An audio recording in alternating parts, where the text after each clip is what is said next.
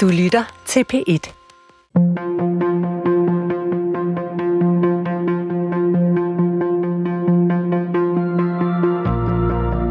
Hvad kan vi bruge en næsten to tusind år gammel samling tekster til? Kan vi overhovedet forstå os selv uden at læse Bibelen? Kristian Leth mener, at Bibelen er verdens vigtigste bog. Lauge Hendriksen læser den for første gang. Og sammen gennemgår de historierne, der stadig former vores bevidsthed og forsøger at finde ud af, hvad de betyder for os i dag. Velkommen til Bibelen Let Fortalt. Juleevangeliet, del et. Vi har ramt december. Julen nærmer sig, og derfor tager vi fat på juleevangeliet. Selvfølgelig. Og julen er jo noget af det mest traditionelle, vi har for os danskere, fordi det både rammer de troende, men også de sekulære med juleaften, juletræ, julesange, tv-julekalender og meget andet. Og de fleste kender jo historien om Jesus' fødsel på en eller anden måde. Ja, man kan sige, at julen er og bliver den vigtigste årstid i Danmark. Øhm, og det, det bliver man ret klar over. Nu bor jeg i, i øh, U S A, og der er Thanksgiving øh, faktisk større, fordi at det er den øh, højtid, som alle kan være enige om i et, i et land, der er så multikulturelt. Øh, og som sjovt nok heller ikke er en religiøs årstid. Men der bliver man også klar over, hvor alvorligt vi danskere tager julen. Altså, hvor, hvor meget den betyder. Og det Det er ligegyldigt, om man så har læst et ord af Bibelen, eller føler sig som kristen overhovedet. Jeg tror, hvis man spørger, bare spørg børnene, ikke? Som Jesus siger, lad de små børn komme til mig. Spørg børnene, hvad de synes er vigtigt.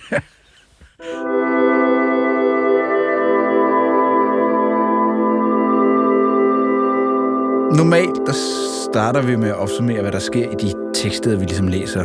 Og, og i dag, så er det kapitel et og to i Matthæusevangeliet. Men jeg kunne godt tænke mig at starte lidt anderledes, Christian, fordi nu er det en historie, vi kender så godt. Og så jeg tænker, at nu vil jeg prøve at genfortælle den, som jeg husker den. Og så kan vi se, hvordan det ligesom skiller sig ud fra, hvad der står i teksten.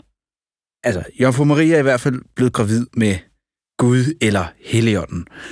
Øh, hun er dog stadig sammen med sin mand, Josef, som har accepteret, at det er en guddommelig handling, at hun er blevet gravid med Helligånden. Og Josef og Maria, de bor egentlig i Nazaret, men fordi der er folketælling, så tager de til Bethlehem, og det er på trods af, at Maria snart skal føde. Da de når til Bethlehem, der går Maria i fødsel, og da de ikke kan finde noget logi, finder de en lade, hvor Maria føder Jesus og lægger ham i en krybe.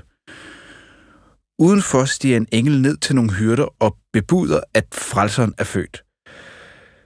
Der kommer også en ny stjerne på himlen, hvilket tre vise mænd fra Østerland ser, og de følger stjernen hen til laden, hvor de kommer med gaver i form af guld, røgelse og myreskær.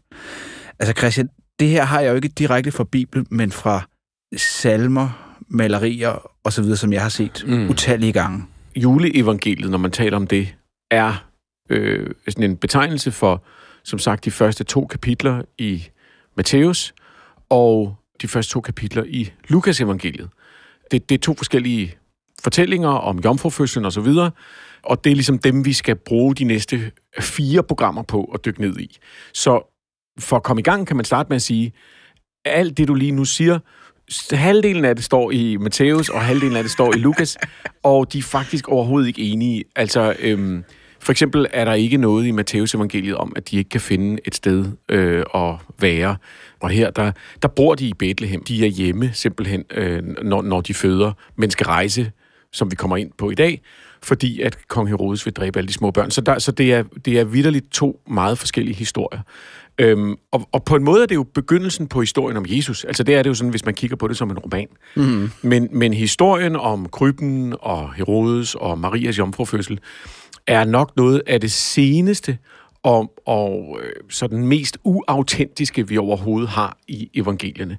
Så For at komme ned i det, så, så, så dykker vi i dag øh, ind i Matthæus øh, evangeliets første to kapitler. Øh, og så tager vi Lukas i de øh, to sidste juleprogrammer.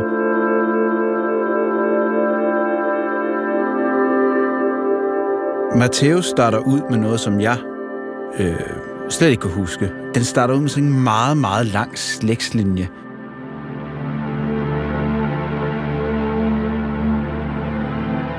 Abraham blev far til Isak, Isak til Jakob og Jakob til Juda og hans brødre. Juda blev med Tamar far til Peres og Sera. Peres blev far til Hesron, Hesron til Ram, Ram til Aminadab, Aminadab til Nakshan og Nakshan til Salmon. Salmon blev med Rahab far til Boaz. Og hele den her slægtslinje, den ender hos Josef, men det undrer mig noget, fordi hele pointen er vel, at det ikke er Josef, der er far til Jesus, men det er Gud eller Helligånden, der har befrugtet Maria. Så, så hvorfor er det, at de gør så meget ud af, at Josef er af Davids slægt, når Josef ikke er faren? Du sætter fingeren på et ømt punkt lige til at starte med. Man kan sige, vi begynder i Matthæus fortælling med en lang opremsning, netop som du siger, af, af, af Jesu forfædre i og for sig, af, af sådan en slægtslinje. Og, og, og som vi jo har talt om før, så er det meget, meget vigtigt, at Jesus er i familie med David. Han er af Davids slægt, og i Matthæus version også øh, med Abraham. Øhm, og så har vi, som noget specielt i Matthæus' opremsning, så har vi også fire kvinder i slægtsrækken. Det gør man ikke normalt. Vi har læst mange steder i Det Gamle Testamente, hvordan at man skal have en hel slægtsrække, før man får introduceret en karakter. Det, det har vi set mange gange, så det er ligesom i traditionen, at man ramser slægten op, kan man sige. Øhm, men, men, men som mænd går jeg ud fra. Men som mænd. Og, og, og det, der er lidt specielt ved den her, det er, at vi får nævnt fire kvinder, Tamar, Rahab, Rut og Bathsheba. Øhm, Og hvilke kvinder... Og nu skal jeg være lidt ærlig, Christian. Ja. Altså, det, det, nu har jeg jo læst den her slægtslinje. Ja. Jeg sluttede ikke over, at det her det var kvindenavne. Nej. Altså, jeg, jeg troede faktisk... Og vi kommer ind på, hvad det betyder. Så altså, den store vigtighed er som sagt, at Jesus er i familie med, med, med, med David. Men, men som du jo fuldstændig siger rigtigt, der er et problem i fortællingen, fordi at det er jo Jomfru Maria, der føder Jesus. Hun er specifikt ikke imprægneret af Josef. Det vil sige, at det er i og for sig en lang, lang øh, familierække, der slutter med Josef, og så starter forfra med Jesus. Jesus er, er jo ikke per definition i familie med Josef. Der, der er mange, der bare siger, at det er et forsøg på at få to forskellige historier til at passe sammen. Den ene er historien om, at Jesus skulle være født af en jomfru. Det kommer vi også tilbage til i de her programmer. Og den anden skulle være, at han er af en legendarisk slægt. De to ting kan simpelthen ikke være der på samme tidspunkt. Øhm, Nej. Og Og øh, det har været en, en, en, hvad kan man sige, en, en sten i skoen for de kristne hele vejen igennem, specielt dengang de her ting betød noget. I dag er vi lidt ligeglade med, hvad Jesus slægt er, fordi at sådan noget betyder ikke så meget, men på det her tidspunkt har det været en måde at definere en person som hellig, at de kommer ud af denne her store slægt. Så, så, så vi har allerede der ligesom et problem. Til gengæld er der de her kvinder med. Og hvem er de? Hmm. Og hvad betyder det? Øhm, og der kan man sige, at alle de her kvinder er nogle ret store karakterer fra øhm, Det Gamle Testamente, og nogle ret specielle karakterer. De har alle sammen det til fælles, at deres historier handler om, get this, seksuelle udskejelser. Aha. Det her, det er nogle, altså sådan nogle historier om Tamar, der udgiver sig for at være prostitueret, for at komme i seng med sin svigerfar, for at få barn og sådan noget der. Det er sådan nogle ret... Øhm, voldsomme historier i forhold til, hvad vi ellers er vant til at høre fra Det Gamle Testamente om moral og opførsel og sådan noget der. Så hvad er formålet? Øh, og der har været meget spekulation over, hvorfor Matthæus har de her kvinder med. Et bud er, at det er ligesom for at forsvare Jesus mod dem, der anklager ham for at gå uden for Guds lov. Altså det der med, at han vil udvide ideen om, hvad den jødiske øh, lov er. Fordi de her kvinder, de opførte sig i og for sig amoralsk, altså de opførte sig ikke i forlængelse af loven, men blev belønnet for at gøre det. Så man kan sige, måske er grunden til de her kvinder med, ligesom for at sige, jamen Jesus han har det her blod i sine årer, hvor man mm. faktisk tænker selv, og hvor man øh, gør noget, der kan virke helt voldsomt for samtiden, for at i og for sig at, at, at, at følge Guds dybere vilje. En anden version er, at det er for at fortælle dem, der lytter, at Jesus nok er af en hellig slægt, men også repræsenterer den dobbelthed, at han ikke helt passer ind, kan man sige.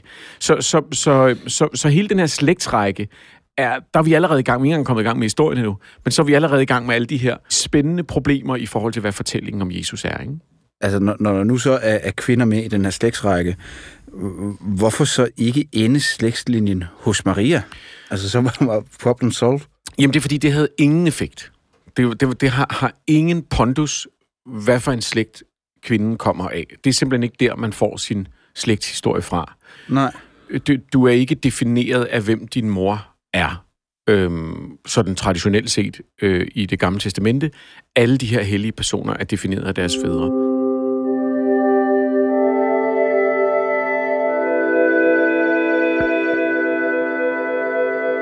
Men, men, men udover det giver det mening i forhold til, at historien som sagt, den fokuserer på, på Josef og ikke på Maria. Det er også Josef, der får at vide, at, som du siger, at han skal have et barn. Det er, det, det, det er ham, der får at vide, at, at, hans, at Maria er gravid, og at, at det ikke er hans barn, men at det er okay.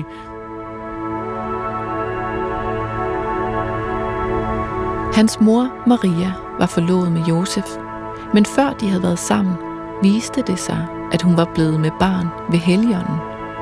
Hendes mand Josef var retsindig og ønskede ikke at bringe hende i vanry, men besluttede at skille sig fra hende i al stilhed.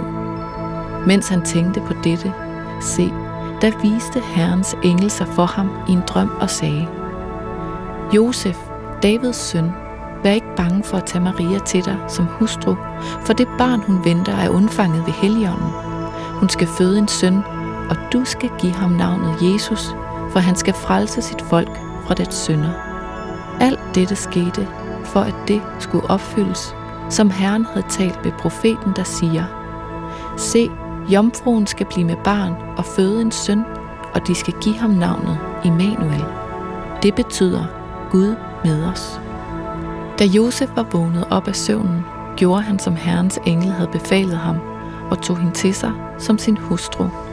Men han lå ikke med hende, før hun fødte sin søn, og han gav ham navnet Jesus.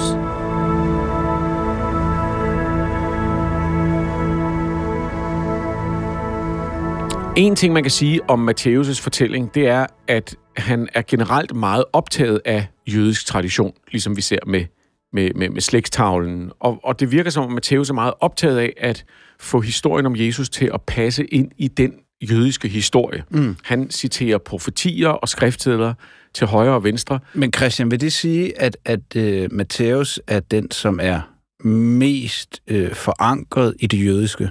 De er hver især evangelierne forankret på forskellige måder, men, men det, som måske er vigtigt at sige om Matthæus, det er, at Jesu komme er ikke en, en afvisning af jødedommen her, men mere en omkalfatring, altså en gentolkning. Så man kan måske godt forestille sig, at Matthæusevangeliet har talt til jøder. Der, der er som sagt utrolig mange skriftsteder, der hele tiden skal vise, at Jesus er forudset af det gamle testamente. Mm. Og det er meget vigtigt ligesom at vise, at Jesus er fuldbyrdelsen af det projekt. Øhm, I denne her historie, der er han født i Bethlehem. Det er han også i Lukas' version. Men det er, er han nok, fordi at Messias skal være født i Bethlehem, ifølge en af de her øh, profetier øh, i Mikas bog, som er fra det gamle testamente, der står der ligesom, at Messias skal være født i Bethlehem i Juda. Nu sagde jeg i starten, at det her nok er en af de mest uautentiske stykker øh, evangelie, vi har. Og det kan man blandt andet basere på, at hele historien om, at Jesus blev født i Bethlehem, at han har en, en jomfru som mor osv., det er ikke noget, der bliver refereret til eller nogensinde øh, talt om i resten af evangelierne. Jesus taler aldrig om sin fødsel. Han taler aldrig om sin egen øh, herkomst. Mm. I, I Johannesevangeliet er der endda et, et, et sted, hvor Jesus bliver kritiseret af nogle skeptikere, der siger, ham der, han er der fra Galilea. Og i, i Johannesevangeliet, der er der ikke nogen, der siger tilbage til dem, nej, nej, nej, han er født i Bethlehem. Altså, der får det faktisk lov at stå. Så det vil sige, det virker, som om Jesus nok helt klart har været fra Nazaret, Hvorfor har det så været vigtigt at få etableret den her forhistorie? Er det, er det alle den der profeti med, at han skal være født i Bethlehem? Det er simpelthen det, det virker som om. Ja, okay. Det er simpelthen det, altså, alle de tre synoptiske evangelier og Johannes, øh, hvad hedder det, refererer hele tiden til, at han kommer fra Galilea, mere specifikt fra den lille by Nazareth, øh, og ud over de her to historier om Jesu fødsel, er der ingen referencer til Bethlehem. Så det virker som om, at det er... Det, der er det vigtige, det er, at det skal passe med den her profeti i Mikas bog. Så, så det er sådan ligesom et, et problem, endnu et problem, vi har i Matthæus' fortælling.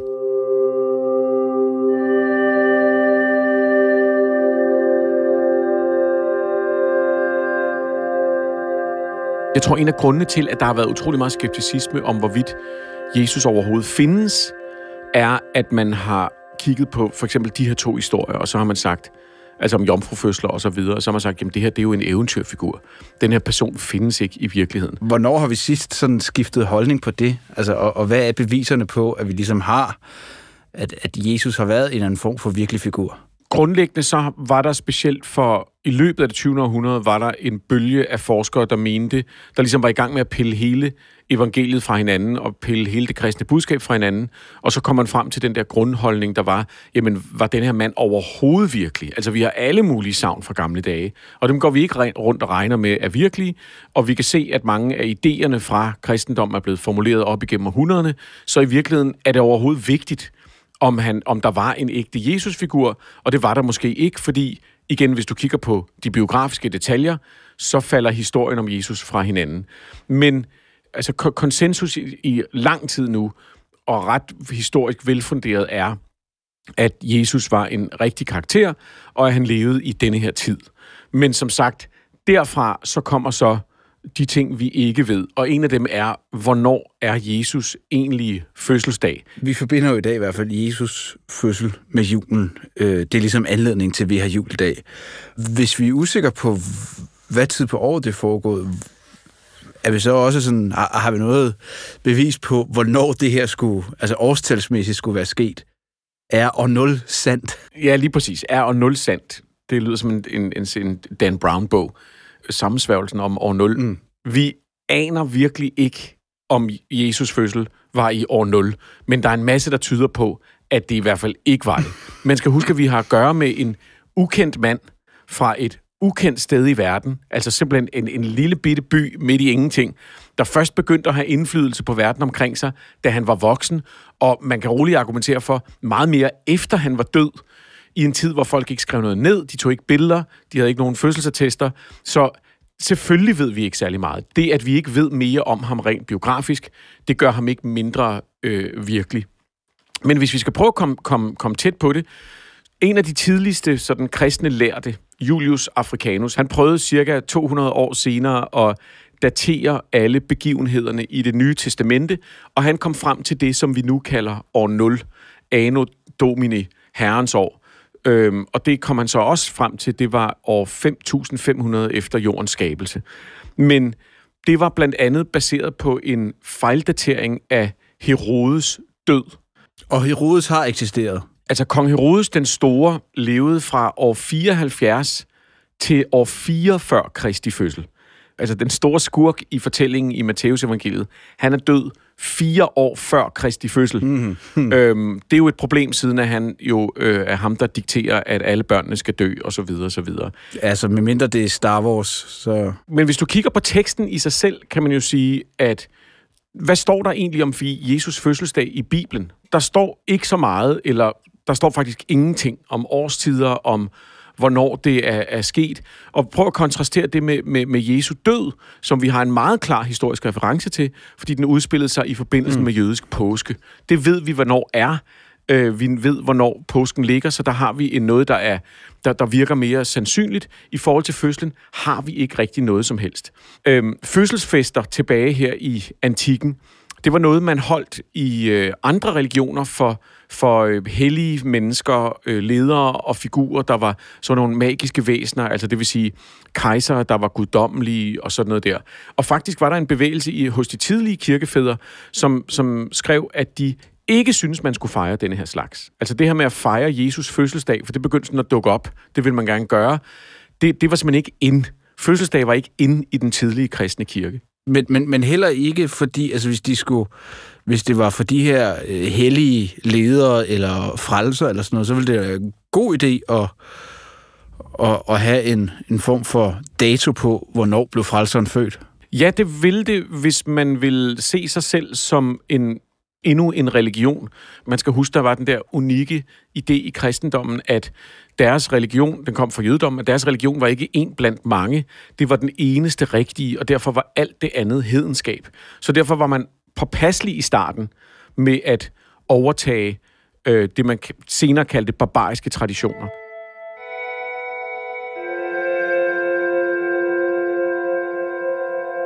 Og uden at jeg egentlig ved så meget om det, så er der jo den her historie, som jeg er vokset op med, der lyder, at Jesus formentlig blev født i løbet af foråret, men at det blev rykket, så det passede med den hedenske højtid solhverv. Hvor vigtigt har det været at skrive frelserens fødsel ind i den her højtid øh, omkring solhverv, som så er jul her nu? Det, som så skete senere, og det er det, som du også refererer til, der er, det er, at da kristendommen begyndte at skulle da den først var blevet det romerske imperiets religion, og skulle sprede sig op nordpå, der begyndte man at optage barbariske traditioner, hedenske traditioner, og sige, jamen, dem, dem, dem fejrer vi også bare, og så kalder vi den en kristen højtid i stedet for. Men i begyndelsen var det faktisk ikke særligt. Du skal huske på, at kristendommen på det tidspunkt er forfulgt, lille, de bliver dræbt til højre og venstre. Altså, de har ikke været i en magtposition. Så i det, men, men det begynder ligesom i det andet århundrede, øh, øh, hvor, hvor Klemen fra Alexandria, han skriver i et brev, at der er en masse forskellige bud på, hvornår Jesus blev født. Og det tyder på, at det har været noget, folk er begyndt at spekulere i. Men budene, Lauge, det er tyvende maj, femtende, tyvende, enogtyvende april og enogtyvende marts. Ja, det, det er ret langt væk fra skiden. Ja, det er virkelig ikke noget, man var særlig enige om. Og så i det fjerde århundrede, så ser vi de datoer, vi kender, som er femogtyvende december og sjette januar. Det er jo også vigtigt at huske, at Jesus fødselsdag er ikke fireogtyvende december, det er altså femogtyvende december. Oh ja, ja, I den armenske kirke og i ortodoks kristendom, der er det stadig sjette og syvende januar, man ser som Jesu fødselsdag. Og, og det tidligste eksempel, vi har på, at et, der er sådan en officiel nedskrivning af Jesus fødselsdag som den femogtyvende december, det er først i det tidlige fjerde århundrede, efter at det romerske imperie er blevet kristent. Så tilbage til dit spørgsmål. Der er nemlig sådan en tradition, den er jeg også vokset op med, med at mene, at i virkeligheden så stammer det fra en hedensk solfest. Øh, teorien siger, at den femogtyvende december er, er det, det, det, det mørkeste tidspunkt på året, altså vintersolhverv ligger omkring enogtyvende og toogtyvende december, og så tænder man lys, der var en lysfest, og det er den, der ligesom er blevet overtaget som, som Jesu fødsel. Øhm, og romerne fejrede faktisk det, der hed Sol Invictus, og mange af julens sådan traditioner, dem vi kender fra i dag, altså det, at der er et juletræ, det, at vi skal danse, at der er nisser, at vi offrer mad, som er det, vi gør, når vi stiller øh, grød til nissen. Vi offrer simpelthen mad. Det er helt klart hedenske rødder, de har. Men overtagelsen af traditionen er noget, vi ser langt senere. Det er noget, vi ser i den romerske kristne ekspansion mod nord. Og det er sådan noget, du ved, det, det, det er lang tid efter, vi har datoen den, den, den femogtyvende december. Hmm. Og derudover, når vi læser kirkefædrenes skrifter fra den gang, så er der ingen, der taler om at overtage nogle fester. Øhm, det, der er ikke rigtig opbakning til at tro, at det var derfor. Og jeg tror, det er mere kompliceret end som så. Jeg vil sige, den bedste teori for, hvorfor Jesus skulle være født den, den, den femogtyvende december, det er, at ifølge traditionen, så bliver Jesus korsfæstet den femogtyvende marts. Altså, det er påsken, ikke? Mm-hmm.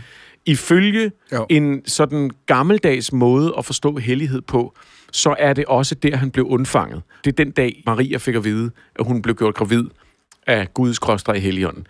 Og hvorfor de to dage skal være den samme, det, det, det kan du spørge om, men det, det, det kan du høre, det har mere sådan en hellig magisk betydning, end det har en logisk betydning. Ja, ja. Men det er på en måde, det er der, hvor det, det hele sker. Og hvis du regner med, at han er blevet undfanget den femogtyvende marts, så er det altså ni måneder før jul. Noget, der tyder på, at det er den bedste grund til, hvorfor de troede det, det er, at i Østen, som sagt, øhm, i den armenske kirke og i den ortodokse kirke, der regnede man kalenderen anderledes, og der så man påsken som den sjette april, og ni måneder efter den sjette april, det er altså den sjette januar. Så her ser vi måske to forskellige kristne miljøer, der begge udregner Jesu fødsel ikke baseret på nogen som helst solfest, men baseret på, hvornår de tror, han blev undfanget.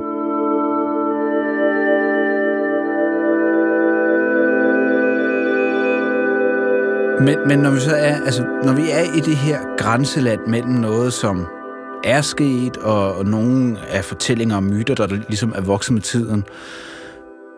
Men, men hvis du siger, at der er så mange usikkerheder omkring, hvornår det skulle foregå, øh, og blandt andet det her med, vi ved ikke, hvornår Jesus øh, er født eller undfanget, øh, vi ved heller ikke, altså Herodes har formentlig ikke eksisteret samtidig med.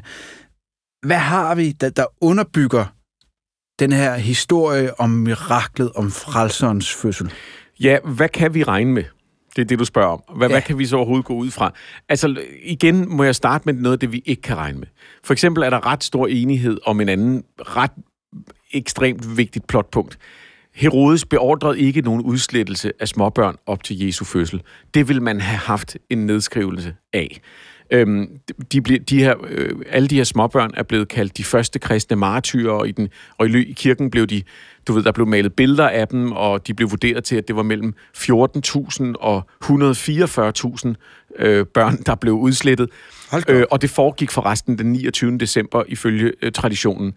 Og, og, og det vi ved, det er, at Herodes var ikke en særlig god mand. Hvordan det? Ja, men historikeren Josefus dokumenterer blandt andet altså mange af hans gerninger, inklusive at han dræbte tre sønner af sine egne sønner. Altså, men selv om han har ligesom en liste over alle de forfærdelige ting, han gjorde mod jøderne, så har han ikke noget ord om, at han udslettede en masse børn. Men jeg tror, i stedet for, at vi skal kigge på, hvad historien minder os om, husk på, at Matthæus, han vil gerne forankre Jesus i jødisk kontekst. Og hvem er den største jødiske superhelt? Ja, det er Moses. Det er Moses, selvfølgelig. Moses var et spædbarn, ja. og, der, og faraoen beordrede alle spædbørn dræbt. Og i første Mosebog, så sker det, fordi at han var bange for, at israelerne blev for mange. Øhm, og, og, og Moses blev lagt i sivkurven og alt sådan noget der, ikke? Og faktisk, sjovt nok, var der en, en populær fortælling fra denne her tid, Øh, sådan en, et eventyr, der udfoldede historien, som fortalte, at egentlig så var det, fordi farven han fik nys om, at en frelser skulle fødes. At han var simpelthen bange for, at Moses, han ville komme til at overgå ham i storhed. Det er simpelthen den samme historie. Mm. Og hvis du kigger på, på, på citaterne i Matthæus om Egypten for eksempel, øh, og Gud, der taler til Josef i drømmen, jamen det var sådan, han talte til Moses. Derefter så rejser Josef med Maria øh, og spædbarnet til Egypten. Og ved du, hvem der egentlig rejste tilbage til Egypten på et æsel? Det står der, med sin kone og sine børn. Det gjorde Moses, efter han havde dræbt en egypter jo, og var i, i landflygtighed i lang tid. Så det vil sige, på mange måder er det sådan en adaption af en jødisk grundfortælling. Så man kan på en måde sige, at i stedet for at lede efter, hvad der er ægte i de her juleevangelier, for der er vitterligt ikke meget, så skal man mere se på, hvad motiverne er. Og et af motiverne er, at Jesus er en slags ny Moses, kan man sige. Er det så for at sige, altså, eller prøve at gøre det klart, at det her, ham her Jesus her, det er Moses øh, to punkt nul. Altså, det, det, det er ikke bare en opdatering, det er, det er et nyt styresystem, det er, at vi går fra Windows X P til den helt nye Windows Vista. Er, er det der, vi er henne? Igen tilbage til det, jeg sagde i starten. For Matthæus er det vigtigt, at Jesus, han ikke ødelægger loven, at han ikke destruerer den jødiske virkelighed, men at han i stedet for fuldbyrder den, eller omkalfatrer den, eller genfortæller den. Og det er ligesom et, et tema, også i historien om Jesu fødsel.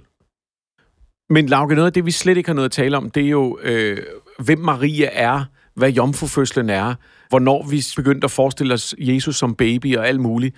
Og det vender vi tilbage til i næste afsnit, der altså også kommer til at handle om ikke bare juleevangeliet, men Matthæus kapitel et og to.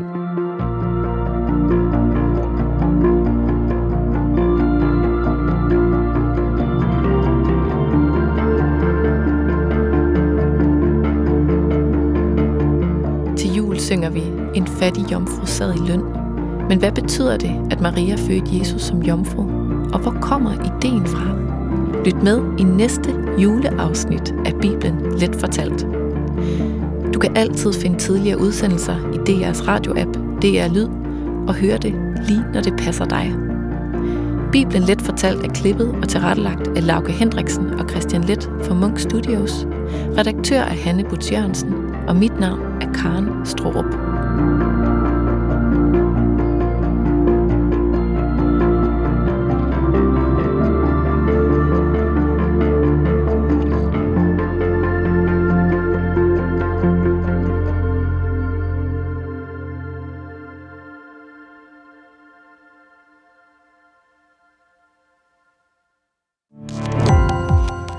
Gå på opdagelse i alle D R's podcast og radioprogrammer. I appen D R Lyd.